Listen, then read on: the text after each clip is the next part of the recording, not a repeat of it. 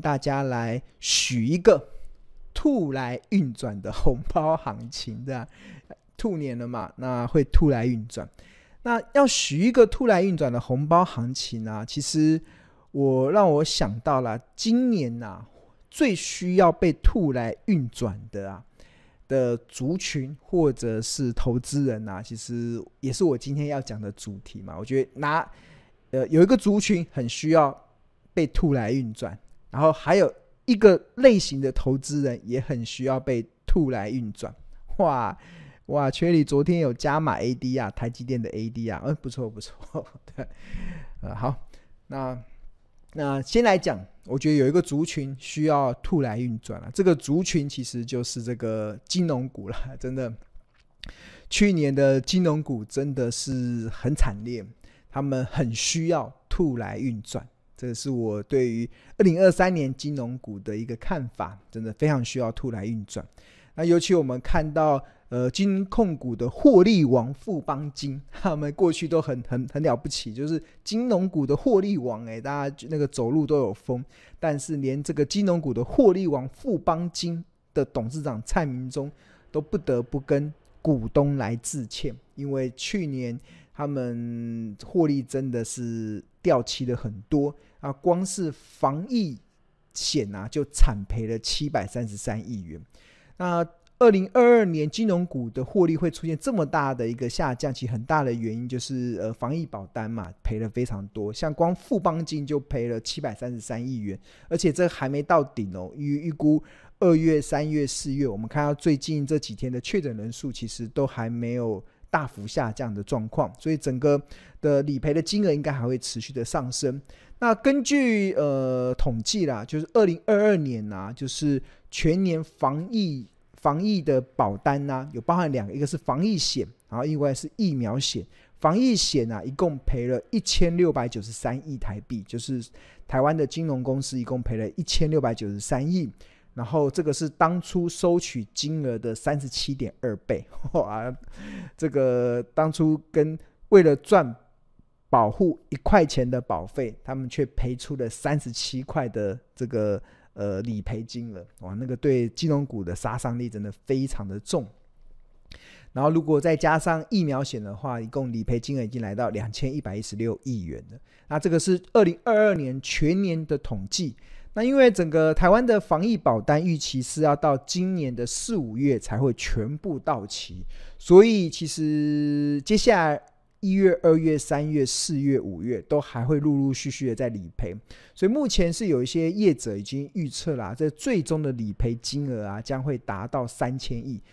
二零二二年年底是两千一百一十六亿嘛，那最终理赔金额会来到三千亿，所以这个还有一段距离的。那当然这个是蛮悲观的数字啦，这个三千亿是非常吓人的，因为。呃，这几年金融业金控公司获利的高峰是二零二一年，那时候他们当年度赚了五千八百亿，那是获利的高峰哦，全年度赚了五千八百亿，但是光个防疫保单就赔掉了三千亿，所以这个这个对寿险公司来讲，这会对很多的金融股来讲，真的是非常难以承受的一个状况，非常难以承受的状况。那所以有这样的状况，其实我们也看到，为什么金融股需要兔来运转呢？是因为我们看到金控公司的获利啊，真的衰退得很惨烈。那衰退最惨烈的前五名啊，是这五家：星光金、国泰金、富邦金、国票金跟开发金。像星光金衰退了九成，衰退了九成，二零二二年的 EPS 掉到只剩下零点一元。那国泰金的获利也较前一个年度衰退了七十二趴。那他们的二零二二年的 EPS 也掉到剩二点五八元。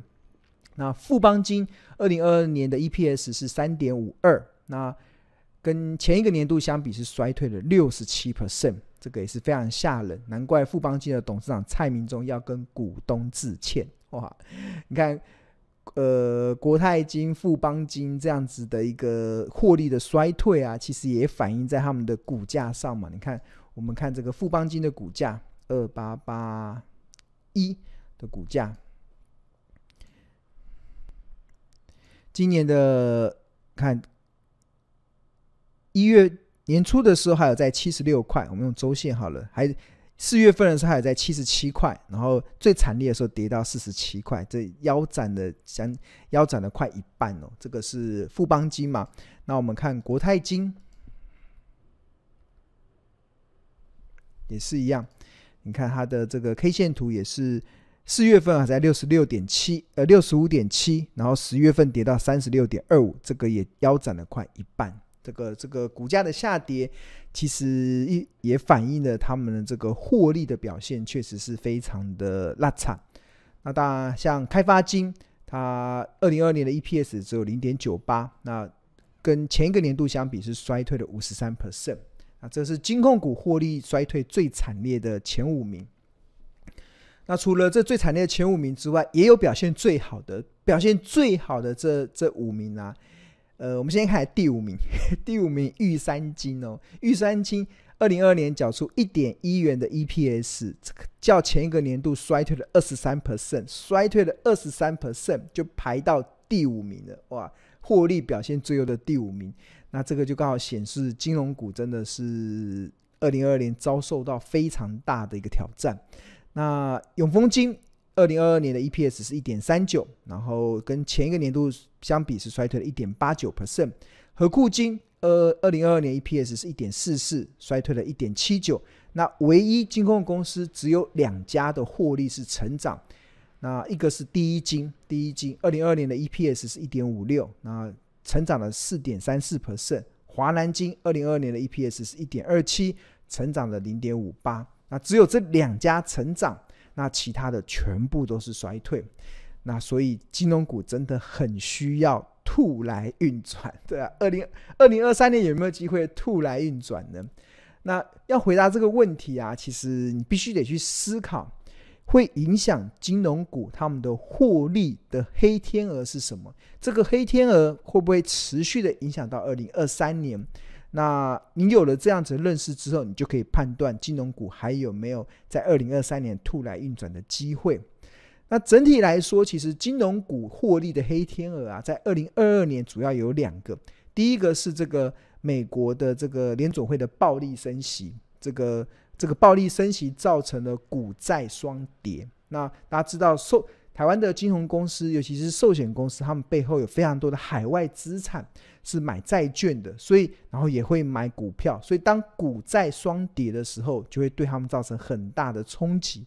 那我记得去年呃，好像第三季的时候啊，光是国内的这些寿险公司的这个海外的资产啊。未实现的损失就高达了五兆台币哦，未实现的损失就高达五兆台币，那吓死人了！你看防疫保单赔个两千亿，那个获利就整个掉到从天堂掉到地狱了。但是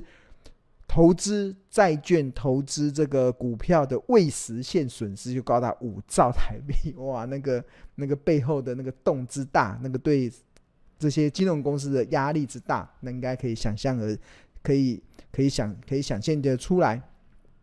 那所以二零二三二零二二年的这个金融股获利的黑天鹅啦，这个联准会的暴力升息造成的股债双跌，这个也是一个很大的因素。那当然第二个就是防疫保单嘛，那这个这两个会让寿险公司的状况首当其冲。所以我们看到二零二二年呢、为什么获利表现最差的？都跟寿险有关。你看，星光金、国泰金、富邦金跟开发金都有非常庞大的寿险部位。那但是获获利表现好的，反而就是没有太多的寿险部位。比如说第一金、华南金、合库金、永丰金跟玉山金，寿险部位没有太多，所以他们的影响就有限。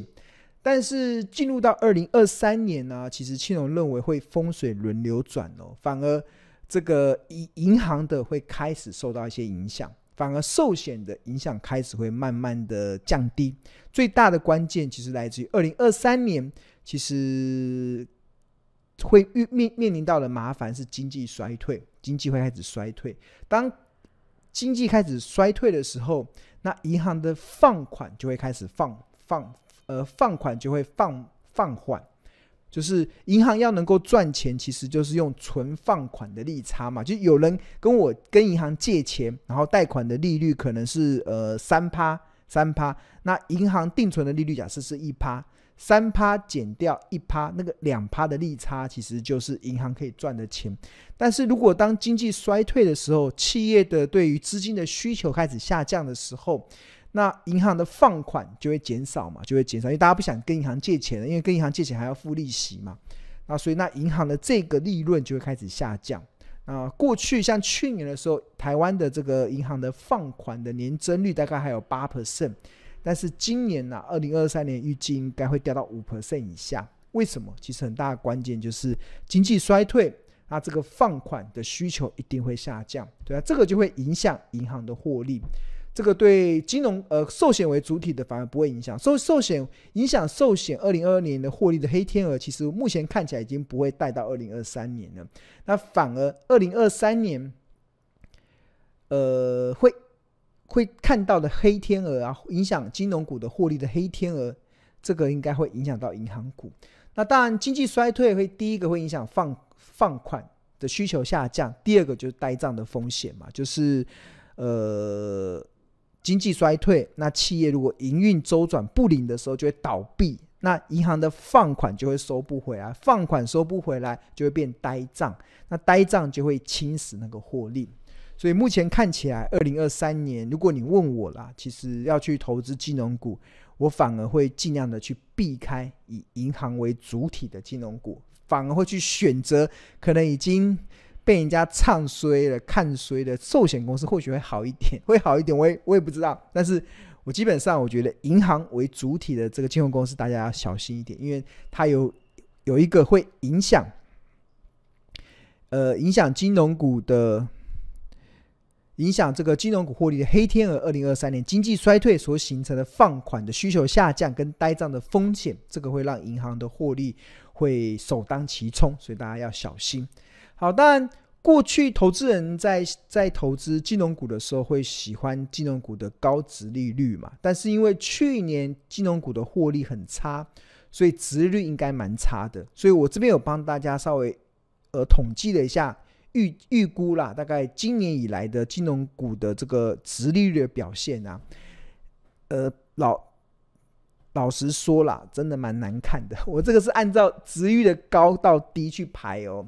高到低哦，最高的也只有四点三五 percent 而已哦。这个这个这跟殖利率只有四趴的金融股来讲，还没有投资价值？这个我会打一个问号了。那比如说，这样这个怎么算出来？其实我们就用这个。呃，二零二二年的 EPS，呃，金控公司的二零二二年 EPS 已经公布了嘛？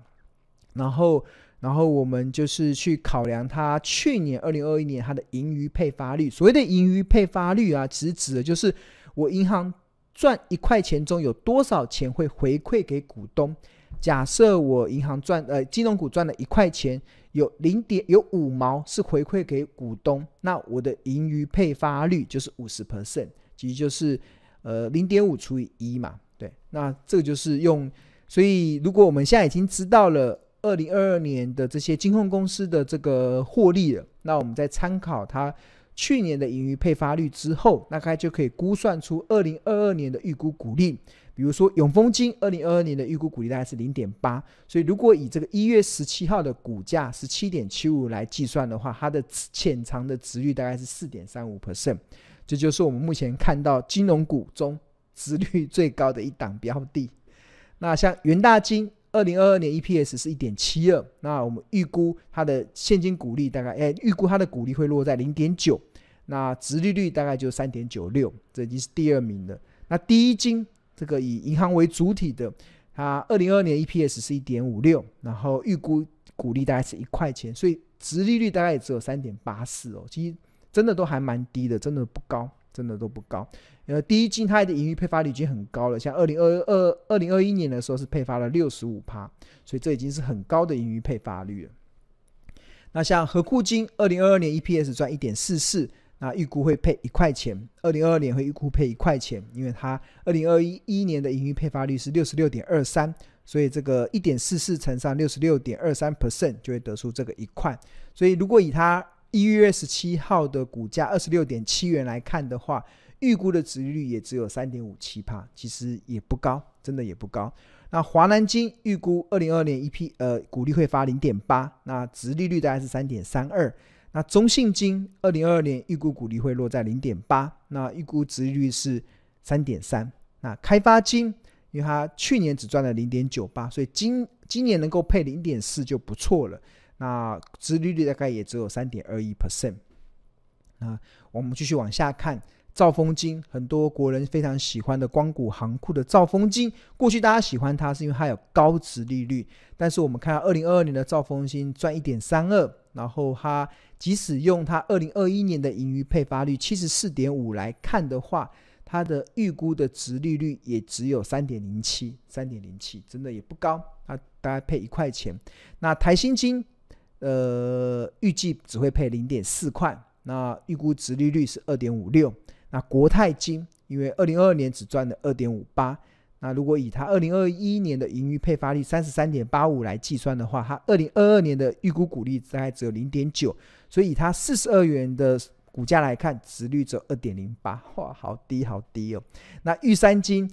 二零二二年配零点五，值率只有一点九八 percent。那国票金二零二二年预估配零点二，然后殖利率是一点六八。富邦金。二零二二年 EPS 赚三点五二，那如果以二零二一年盈余配发率二十八点零二 percent 来计算的话，它的二零二二年预估股利大概只有一块，所以一块钱除以五十九点八的股价，殖利率更掉，只在一点六五，哇，比台积电还差，真的是很厉害，对吧？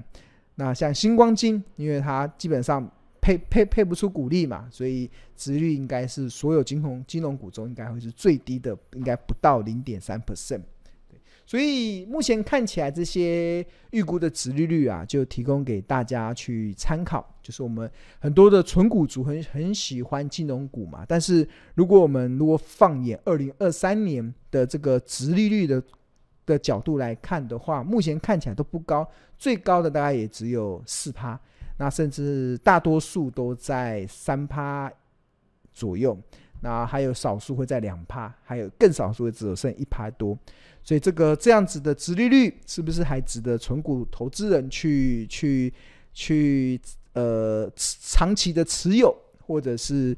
在这个就要另外去思考了，因为很多存股族会希望的是有稳定的现金收益，所以当二零二三年的股利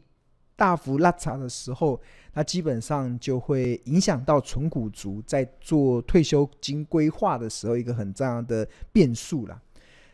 那如果金融股如果它不可 不是不可靠，金融股在二零二三年的值率会大幅下降，股利配发会非常差的话，那还有什么其他的选择呢？那庆农跟大家介绍的是这个，我觉得我觉得这个我的十二招独门秘技找出标股基因的第十一招存股圣经。这个章节啊，是我长期以来觉得对于存股族来讲是非常好的一个一种投资的策略。那它的投资的策略很简单，就是找那种每年能够配息，然后用五年的平均股利算出来的值率大于七趴就买进，然后当它如果跌到看大于七趴就买进。换言之，这个比我们刚才所看的那个金融股殖率三趴四趴还整整高出了快一倍哦，我们才会去想要去做存股的动作。那在过去啦，我们在做大数据的一些历史回测的时候，这样子的策略，它的平均胜率是高达八十八点九二 percent，然后平均的投资组合年化报酬率是十六点一九 percent，所以是庆荣认为非常适合，如果你想要用存股来创造。呃，被动收收入的一个很重要的策略，我觉得现在存金融股，我觉得还不如去存庆隆所主张的这个存股圣经的策略嘛。那当然，现在符合七趴值域的股票还蛮多的，像我们先前有跟大家介绍过好多档，比如说这个很多档都有符合这个资格嘛，比如说。像我们先前的直播中跟大家介绍，像六二七四的台药，这个已连续二十年配发股利，所以用这个存股圣经的投资口诀来讲，目前的股价也都在便宜之下。那甚至这个做隐形眼镜的一五六五的精华，这个连续十九年能够配发股利，如果以这近五年的平均股利，然后七趴的值率在二七五点七，这个其实也都在便宜价。甚至还蛮多的股票，其实都落在便宜价之下，所以我觉得在这个阶段啊，投资人反而可以去选择，如果你想要存金融股，那不如去存庆农所主张的这个高胜率的存股圣经。那当然，除了台药啊、精华之外，还有没有哪些的股票也符合这个存股圣经的条件？那庆农这边就跟大家来推荐，就是我们这个 APP，这个我们标股基因 APP，对啊，我们这里面提供了一个帮大家快速筛选出符合存股圣经条件的标的。那去哪里找呢？你就进入到这个龙选的部分，大家看到这龙选，点进去，啊，这边不是个 I 吗？I 点进去之后，你会发现我们的策略说明中有一个叫做价值，这个价值啊，其实就是拥有殖利率的护城河，而且未曾有突突然大量的业外收益或者资本攻击发放股利昙花一现的情形。那它适合的是什么？适合的就是。价值型稳健型的投资人，那他的选股的条件就是连续五年能够配发股利，近五年的现金股利的值利率平均大于七趴，那近一年的 EPS 是为正数，那这个也就符合了我们上述所讲的这个这个存股圣经的这个条件。这个我们刚刚提到存股圣经的这个买进条件，那这个就可以去做筛选。那我们这个标股金 APP 的这个画面，其实它就。帮助大家去筛选目前有符合这些资格的标的啊，我觉得还蛮多的。我觉得可以让呃我们的用户可以在过年期间好好的去研究这个高达八十八点九二 percent 胜率的这个的存股圣经的策略。目前台股有哪些的标的符合资格？那我们这个都会显示在标股金 APP 的画面里面，所以提供给大家选择了。好，那如果大家对于订购标股金 APP 有兴趣的话，我们现在新的版本一点二点六的版本已经上架了。那请大家可以到这个商店街去更新版本，就可以继续使用。那我们这次优化的项目就是修正这个价值七五三的公式，这是这个我们村股圣经的一个很重要的投资口诀七五三。那所以大家确认你的版本是一点一点二点六的版本。那要去哪里看一点二点六的版本呢？其实就是进入到呃这个，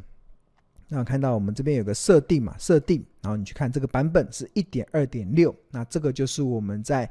呃这段时间所更新的最新的版本，那可以大家可以可以去做更新。好，那呃最近飙股基金 APP 有一个邀请旧订户的回娘家方案呐，那我们。在过年期间，如果你是我们的旧订户，然后你已经到期了，然后我们也非常欢迎你可以以最优惠的方式可以去续订这个不断在优化精进的这款 APP。那因为这这个回娘家方案一旦过过呃过，你会用最优惠的价格去享受到这个标股金 APP 续订的这个方案。那一旦错过了，那你可能就必须。我们接下来就会按照新订户的方案，就是月费一二八零元，然后或者是年费一二八零零，相当于买十个月送两个月。那但这个方案其实也是也是蛮物超所值的，因为它除了买十个月送两个月之外，还会再加赠二十五堂财报魔法班的课程。那这是由我们助教一共会帮大家来上二十五堂线上的课程。让大家去认识一些财报的基础概念。那新的一个班级预计大概在三月底四月初就会开班了，所以现在报名年费的方案其实都可以赶上这个由助教在三月底四月初所上的这个二十五堂财报魔法班的课，所以非常诚挚的推荐给大家。好，那如果你对我们的商品还有什么疑问的，想要更多的了解的话，那庆农也。你可以先扫描这个 QR code，那先加入到我们的免费的赖群。那我们这里面有这个亲切的客服、专业的助教，还有热心的学长姐，会回答很多同学的问题。那除呃，就这是免费加入的，那也非常欢迎大家来加入。